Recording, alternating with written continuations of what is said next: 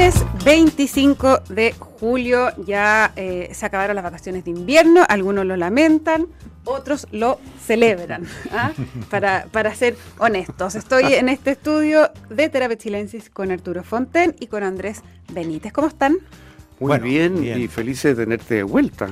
Qué bueno. Sí, te ve muy descansada. Digamos que algunos tuvieron vacaciones sí, y otros no. otros no. otros- Bueno, José fue uno de esos afortunados. fui una de las privilegiadas, ¿cierto? sí, no, fantástico. Pero qué rico, y qué rico que estés de nuevo aquí. Así tú puedes decirnos de qué queremos hablar, porque nosotros nunca supimos hacerlo bien. Nunca supieron No, hacerlo no, bien. hubo So- muchas quejas. Muchas quejas, no. Eso no. se llama eh, Fishing for. Compliments. Ahora, que me no dijeron que aprendimos había nunca. estado muy bueno el programa. No sé qué significa que tú nunca. llegues y sube la prueba, pero no sé si es coincidencia. Nosotros teníamos todo bastante controlado hasta que tú llegaste a la cosa. Bueno, Mira. tuvimos a Roberto Isixson el jueves pasado, Jueves. ¿no es cierto? Sí. Y te acuerdas, Arturo, que dijo, bueno, yo creo, él insinuó, yo creo que esta ha sido una buena semana para la prueba. Lo dijo. Y nosotros lo combinamos a decir, tú ya sabes que fue una buena semana para Ah, la le prueba. hicieron una, una emboscada. Claro, pero él, pero él dice, no, los datos los recopilo el viernes, era jueves, ¿no es cierto? Pero por su cara supimos que podía algo haber un venía, cambio de tendencia, que venía. el cual se vio reflejado, por supuesto, en la encuesta que se publica hoy en todas partes, y donde el, bueno, la prueba sube 5 puntos, ya no lo tengo de memoria, el rechazo baja 2, Baja dos. se, se acorta la Se brecha acorta la- distancia brecha. de 15 puntos de distancia a 8. a 8, lo que Lo que hace es un cambio importante. un cambio importante y lo hablamos también, ¿no es cierto? Consecuentemente con ello, o quizás por ello, es, eh, perdón, es al revés, sube el apruebo del presidente, dos puntos, y o sea, la, como la- la aprobación de, de Boric. de Boric, y por lo tanto da la impresión de que estas curvas se mueven muy para... Entonces ahí Roberto hablaba que él entendía que todo este despliegue del gobierno, eh, que como bien dijo la tercera del domingo, esta, la semana pasada fue la semana en que el gobierno salió con todo a aprobar, lo que Sí. es un cambio de ruta, ¿no es cierto? Eh, nosotros mismos comentábamos cuando se entregó la constitución eh, por parte de la convención que el mismo Boric había sorprendido a todos diciendo No me juzguen a mí. no me juzguen, no, no juzguen al gobierno, eh, y, pero hoy, hoy día ya son uno solo. O sea, lo que a mí me parece claro que está pasando es que el gobierno es el apruebo, más no estoy alegando por Contraloría, no, es No, no, como no, es el apruebo y esta primera semana le dio frutos. No sé hasta dónde, porque el mismo Roberto también decía que esto, hubiera- esto sería épico si, si se da vuelta, pero es evidente que hubo un primer impulso. No sé si ustedes lo ven así. Yo creo que está bastante abierto. De todas maneras, según la- la- las cifras de ayer, también creo que sí, que por mucho que la moneda, creo que el ministro Jackson esta mañana o ayer decía, no, nada que ver. eh, no, es, eh, no es que nosotros estemos full por el apruebo. Somos personas que nos hemos manifestado por el apruebo, en tanto personas, no en tanto gobierno, pero todo desplegado, bueno, eh, como decía el, el- me acuerdo el fiscal Gajardo, hasta las 12 nomás, po, ¿ah? Eh, O sea, yo creo que es claro que es apruebo, se ve por todas partes. No, no sé si hacer un escándalo. por no, eso, no, porque, porque es, es, bastante indivisible. O sea, Sí, eh, es la misma gente, la misma generación, la misma dirigencia que impulsó eh, un proceso constitu- eh, constituyente eh, que fuera hecho de este modo. Entonces, claro. Eh, A mí lo que me ahora, entra- es, es- es un poco desvergonzado, sí. Sí. De todas maneras. Pero como- Si hay cosas, por ejemplo, que revelan falta de imparcialidad. Por Sí. ejemplo, que el presidente tuitee la carta de apruebo de la presidenta Bachelet y no haga lo mismo con los otros presidentes, Frey y Lagos, que también han mandado carta, porque él publica una y no la otra. Ahí me parece que muestra una falta de imparcialidad. Sí, sí, sí. Oye, a mí lo que me llama la atención es que políticamente y estratégicamente, ¿no es cierto? Lo que el presidente y su gobierno ahora han decidido, a última hora, ¿no es cierto?, es jugarse por el resultado eh, del plebiscito, ¿no es cierto? Un resultado que en el mejor de los casos es incierto para ellos. Hoy día es perder, ¿no es cierto? Y uno le puede agregar de que quedan cuatro semanas y puede ser incierto, pero hoy día están perdiendo. Es una apuesta arriesgada, ¿no es cierto? Y no entiendo la lógica eh, de eso, porque en un principio dio la impresión que iban a tomar un poco de distancia para no hundirse con este bote. Eh, entonces, no sé, no sé de dónde viene la lógica de este cambio, más allá que les resulte o no, qué es lo que están mm. pensando. Bueno, a lo mejor estarán pensando en ganar, pero ellos saben que hay un riesgo, porque si no, a ver, eh, si a mí me dicen a mí apuesta pero la prueba, aunque quiera ganar millones de dólares, no sé si apostaría. ¿Te fijas? Eh, no, pero por el otro lado, el presidente ya salió a plantear el plan B, ¿cierto? Que en el fondo es, si perdemos no el precipicio, convocamos un nuevo proceso. Pero eso yo creo que le da como un poco... Pero eso fue un poquito una trampa, ¿no? Es como para subirle el precio a la prueba, al rechazo, como diciendo, va a ser muy largo, no vamos a poder hacer las transformaciones que queremos, fue como táctico. Pero, pero, pero igual hay un mañana, pues para la prueba si mm. pierde. O sea, hay algo. Sí, yo pienso que, que Boric es un tipo arriesgado. es un riesgo. Es que partamos que está arriesgando. Él, es aficionado a tomar riesgo. Y este es un riesgo que él ha tomado con perfecta conciencia de lo que está haciendo, pero claro, tiene ventaja frente a su sector, frente a su coalición, sobre todo frente a la parte más dura, a la cual le está pidiendo muestras de lealtad grandes para que renueven el estado de emergencia, para que le toleren un plan antiinflación que, que es duro y que va a durar. Entonces yo creo que él apuesta a esto eh, y es muy del gesto de, apostar. Ahora lo hace, claro, en el borde de lo legal y si no más allá. Y lo hace corriendo no solo el riesgo de perder, diría yo, sino que corriendo el riesgo de perder porque el plebiscito se transforma en un plebiscito sobre él, sobre su gobierno. Y esa es la parte más complicada, que terminemos votando no por el texto constitucional en realidad, sino que políticamente esto sea simplemente apruebo o desapruebo a Boric. Claro, en la medida que se personifica él, a él. Todo en esto. Bueno, además está claro que detrás del rechazo, por decirlo así, hay también, y hay, lo, decía también Roberto Isixson, la inflación, la delincuencia, la economía, etcétera. O sea, ahí hay un rechazo al gobierno. Y de hecho las curvas se mueven más o menos igual, ¿no? Entonces tú tienes razón, es un tipo arriesgado. Está tomando una apuesta alta. tú dices, tiene la impresión de que siempre ha sido él así. Bueno, cuando se presenta a, candidato presidencial. yo pensaba eso, que cuando tú recién dijiste que Roberto Dixon había dicho el otro día aquí en el programa que eh, si la daban vuelta y ganaba la prueba era una cosa épica. Bueno, es que yo creo que hay algo, hay mucho de eso en, en Boric también. Acuérdense cómo partió su campaña presidencial cuando no tenía la firma para, eh, para inscribir. Toda su trayectoria política desde el primer día en la universidad, en la escuela de Derecho, ha sido así. Tomar eh, y sobre todo él es un hombre que le encantan las campañas y tiene don para las campañas. Él es un gran campañero. Entonces aquí está de nuevo en una campaña y en una campaña perdida y él toma desde esa posición y ve si logra. es un buen análisis. O sea, lograron convencerme, fíjate, pero mm, la segunda pregunta es no, la segunda pregunta es que yo puedo ser una persona arriesgada. En general la gente arriesgada también eh, sabe perder. Que eso es una cosa, porque los tipos que no son arriesgados, ¿no es cierto? Son en general gente que tiene mucho miedo a perder. Eh, yo, por ejemplo, soy poco arriesgado, ¿no es cierto? Eh, por decirlo en, en muchas cosas, pero... ¿En qué fondo estás? ¿En qué fondo estás? Claro, estoy en el fondo.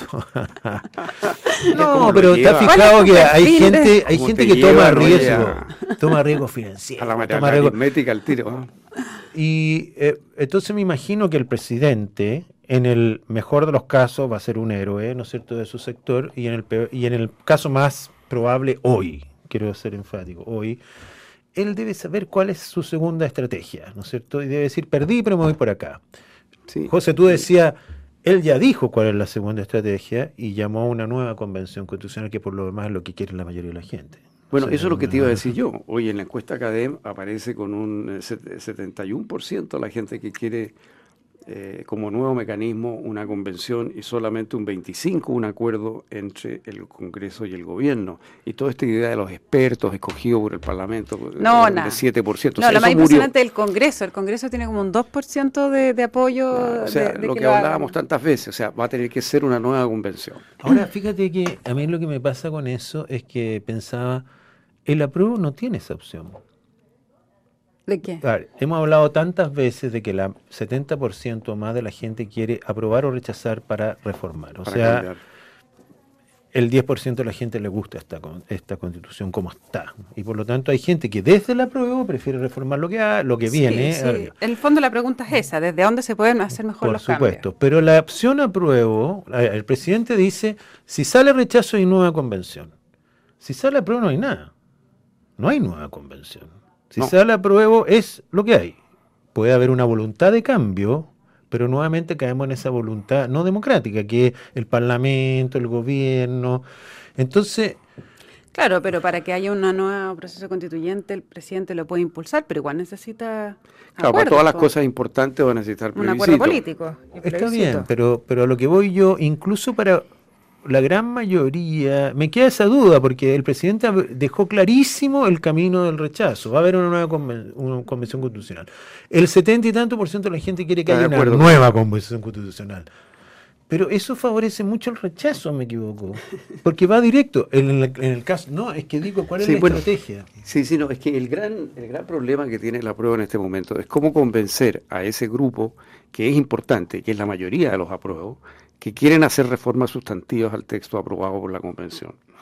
Y ¿Cuál es el mecanismo? Y, cuál es el mecanismo? Y el mecanismo, bueno, el mecanismo probable sería un acuerdo Parlamento-Presidente plebiscitado, cuatro séptimos más plebiscito, ¿no es cierto? ¿De qué, de dónde está la reforma? Eso es lo que estás diciendo tú. Para hacerse las reformas. Las reformas de la eh, prueba. pero esas reformas, si, si no aparecen eh, en forma más o menos clara ahora en la campaña, si no se enuncian algunas de ellas, no digo que sea una lista taxativa, pero algunas de ellas fundamentales, como por ejemplo que la segunda, que la Cámara de las Regiones pueda revisar todos los proyectos de ley y no solamente algunos, que tiene el absurdo de que si hay un código de aguas, difícil algo que afecte más a las regiones, no lo revisa la Cámara de las Regiones, tal como está hoy el tema del veto parcial que hemos visto esta semana, la importancia que tiene, el tema del estado de emergencia que estamos viendo. O sea, hay una cantidad de cosas que caen de cajón que es necesario cambiar. Si eso no se anuncia ahora, llegado el momento en que ganara el, el apruebo, el clima va a ser, bueno, quedémonos con lo que están, esto es lo que votó el pueblo, ¿por qué vamos a modificar esto?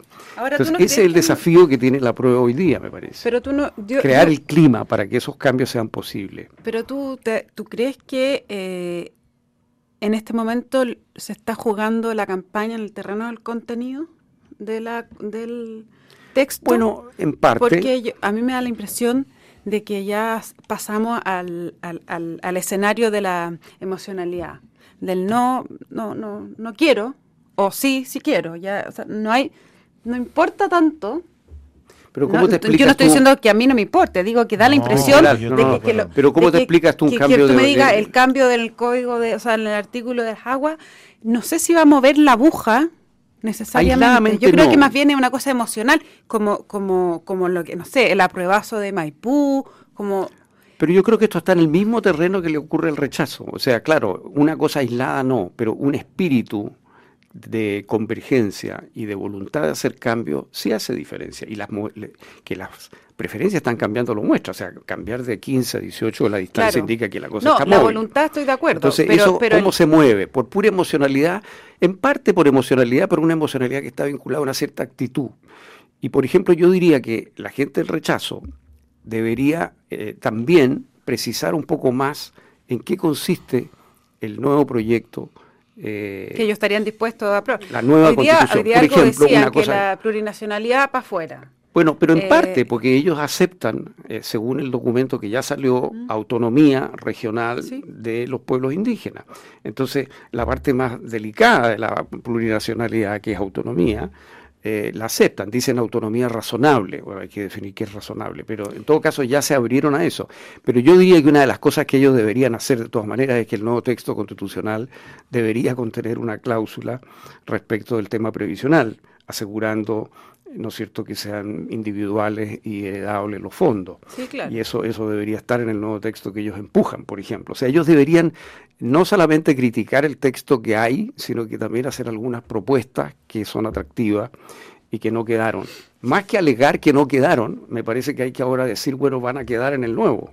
Claro, yo creo que la, derecha debería decir eso, más decir, bueno, va a haber una nueva convención. Y va a haber una nueva convención. Así de simple. se va a haber una nueva convención y nosotros vamos a pelear o, perdón, pelear, discutir que existen este tipo de situaciones en la constitución que haya. Que en la nueva, te fijas, debería estar garantizado Ahora, a lo futuro. que tú dices el es razón, pero convive con algo que ha planteado el otro día Arturo. Es cierto que la elección va a ser más política que constitucional, me imagino que eso tiene que ver, ¿no?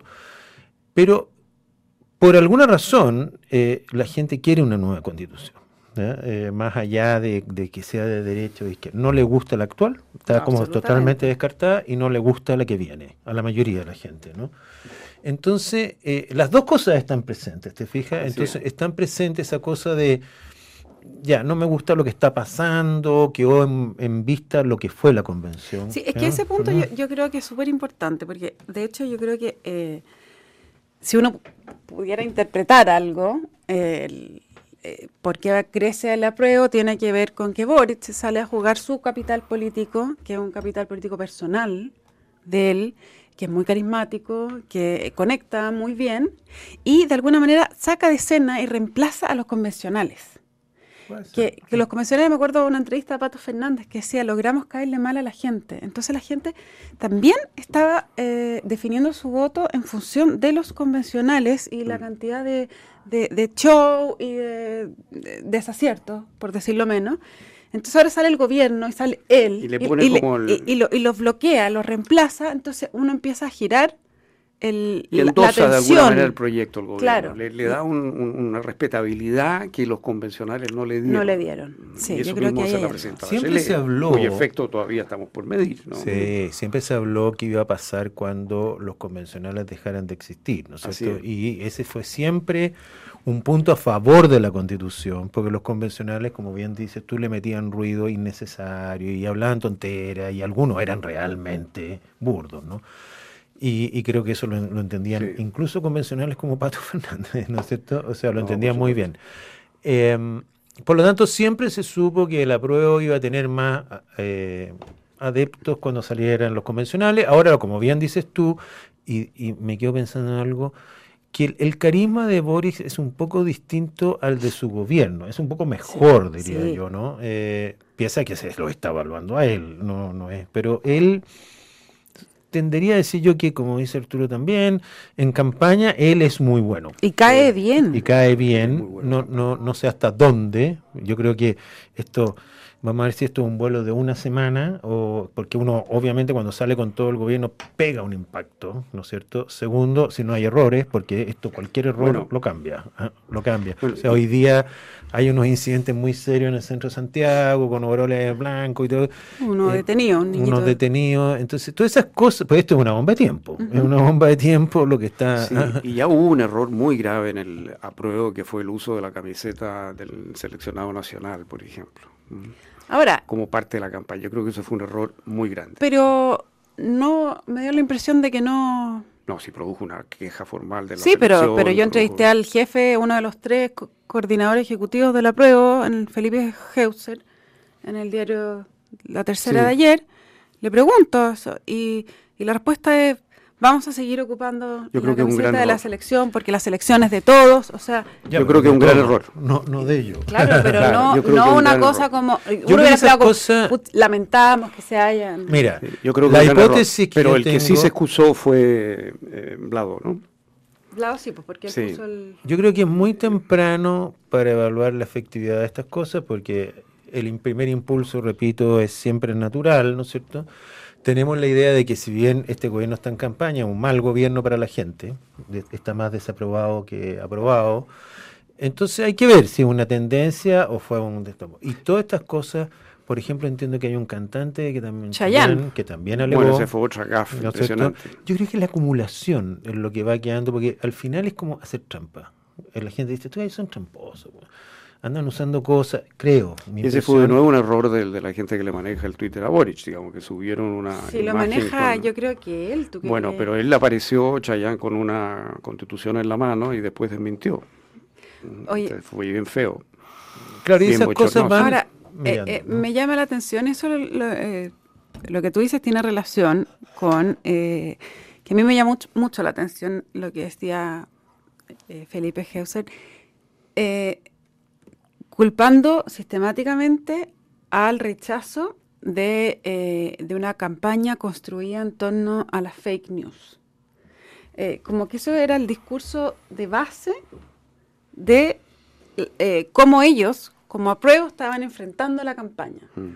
Como que la de, de la derecha eh, y el rechazo estaba permanentemente en eh, una campaña de fake news. Yo tengo la impresión de que obviamente que hay fake news dando vuelta. Por los dos lados. Pero, claro. con lo, con lo Pero de ¿cuál es la campaña de la derecha? Porque salvo vocerías, digamos, de gente que dice te van a quitar los fondos. Bueno, la- a eso, a eso se, refiere, no a eso se refiere. A eso se refiere. ¿Cuándo empieza la campaña, de hecho? ¿Un mes antes? Un mes ¿La antes. franja? La franja un mes antes. Claro. Pero las campañas ya.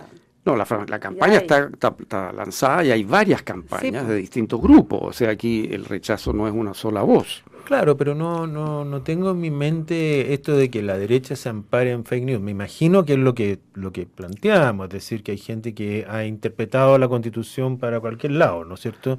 O que Eh, lanzan Claro, pero- memes o que lanzan cosas por las redes que son Pero eso es, es que lo que a mí me, me llamó la atención la es que, es eso es por eso, es como el signo de los tiempos nomás. Ah, las campañas la son campaña- así, eh, pero no pedir otra cosa. No, un es poco ser ingenuo. bastante ingenuo, ¿no? Es Es ser un poco bastante ingenuo. Yo creo que, la campaña va a ser un... Sí, sí, sí, eso es lo, lo- lo complicado que estamos viviendo. La campaña va a dar la sensación de que estamos tremendamente polarizados. Y la verdad es que si uno mira la realidad, la gran mayoría de la población no está polarizada. Está buscando un centro. Pero las élites están polarizadas. Y la campaña va a acentuar eso. Claro, bueno, eso eh, lo plantea también Roberto en que decía que el dis- este discurso eh, original de Boric, que decir vamos a tener que esperar dos años más, tres años más para hacer una nueva constitución, habla de un cansancio de la élite respecto del tema.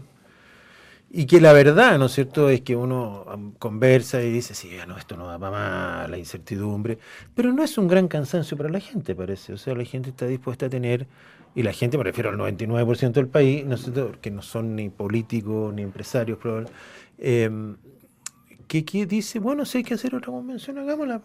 Sí. Me parece bien, una convención distinta, me imagino, que no sea igual a, a la No, que probablemente va a haber diferencias en la forma de elegirlo, etcétera. No, yo creo que igual cansa que haya otro, porque en el fondo, porque hay- un proceso constituyente igual trae incertidumbre en los tiempos mientras se desarrolla. Hasta que no haya certidumbres, eh, la economía tiene, tiene Claro. impacto ahí tiene- en todo. Entonces, Pero, abrir un pero nuevo por otra parte, para mucha gente, si se aprueba la constitución actual, la incertidumbre es ser cierta, digamos, es una incertidumbre Le- claro.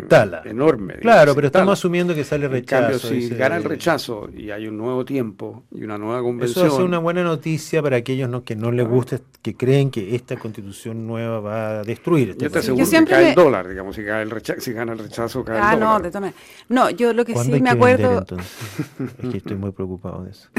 ¿viste? Pero no era el que tenías bajo riesgo.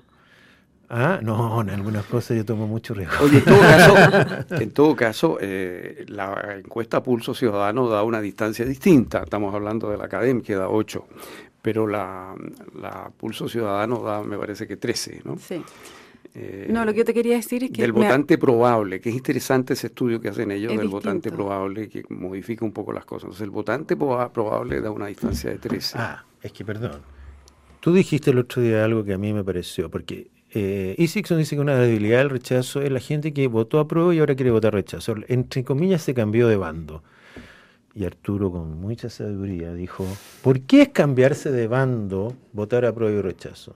Si el voto del apruebo era simplemente decir, oye, yo estoy dispuesto a que se haga una nueva constitución en este esquema, y el voto de salida es, no me gustó la constitución. No tiene, no- no, fíjense que lo que hicieron no me gustó. No, no están encadenados. Esto no es una elección presidencial. Por lo tanto, no es raro no, que ni se cambie. izquierda-derecha. Claro, no es raro que la gente diga, lo- aquellos que voten.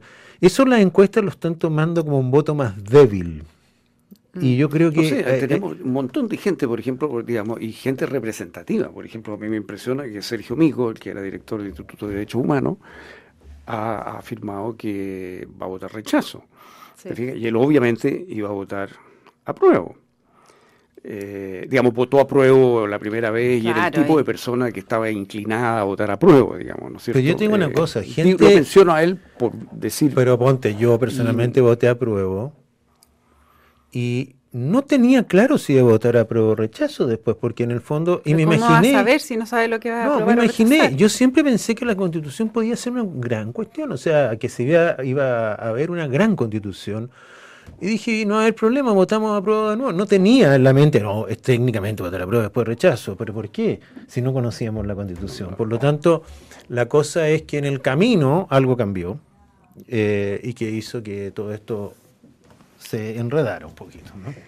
Bueno, yo siempre me acuerdo de los albores de este programa, no, de este año, cuando conversábamos aquí que eh, qué bueno hubiera sido que la convención constituyente tuviese más tiempo. Quizás no hubiéramos bancado más show, más eh, desaguisados, pero eh, era muy importante darle tiempo a la deliberación.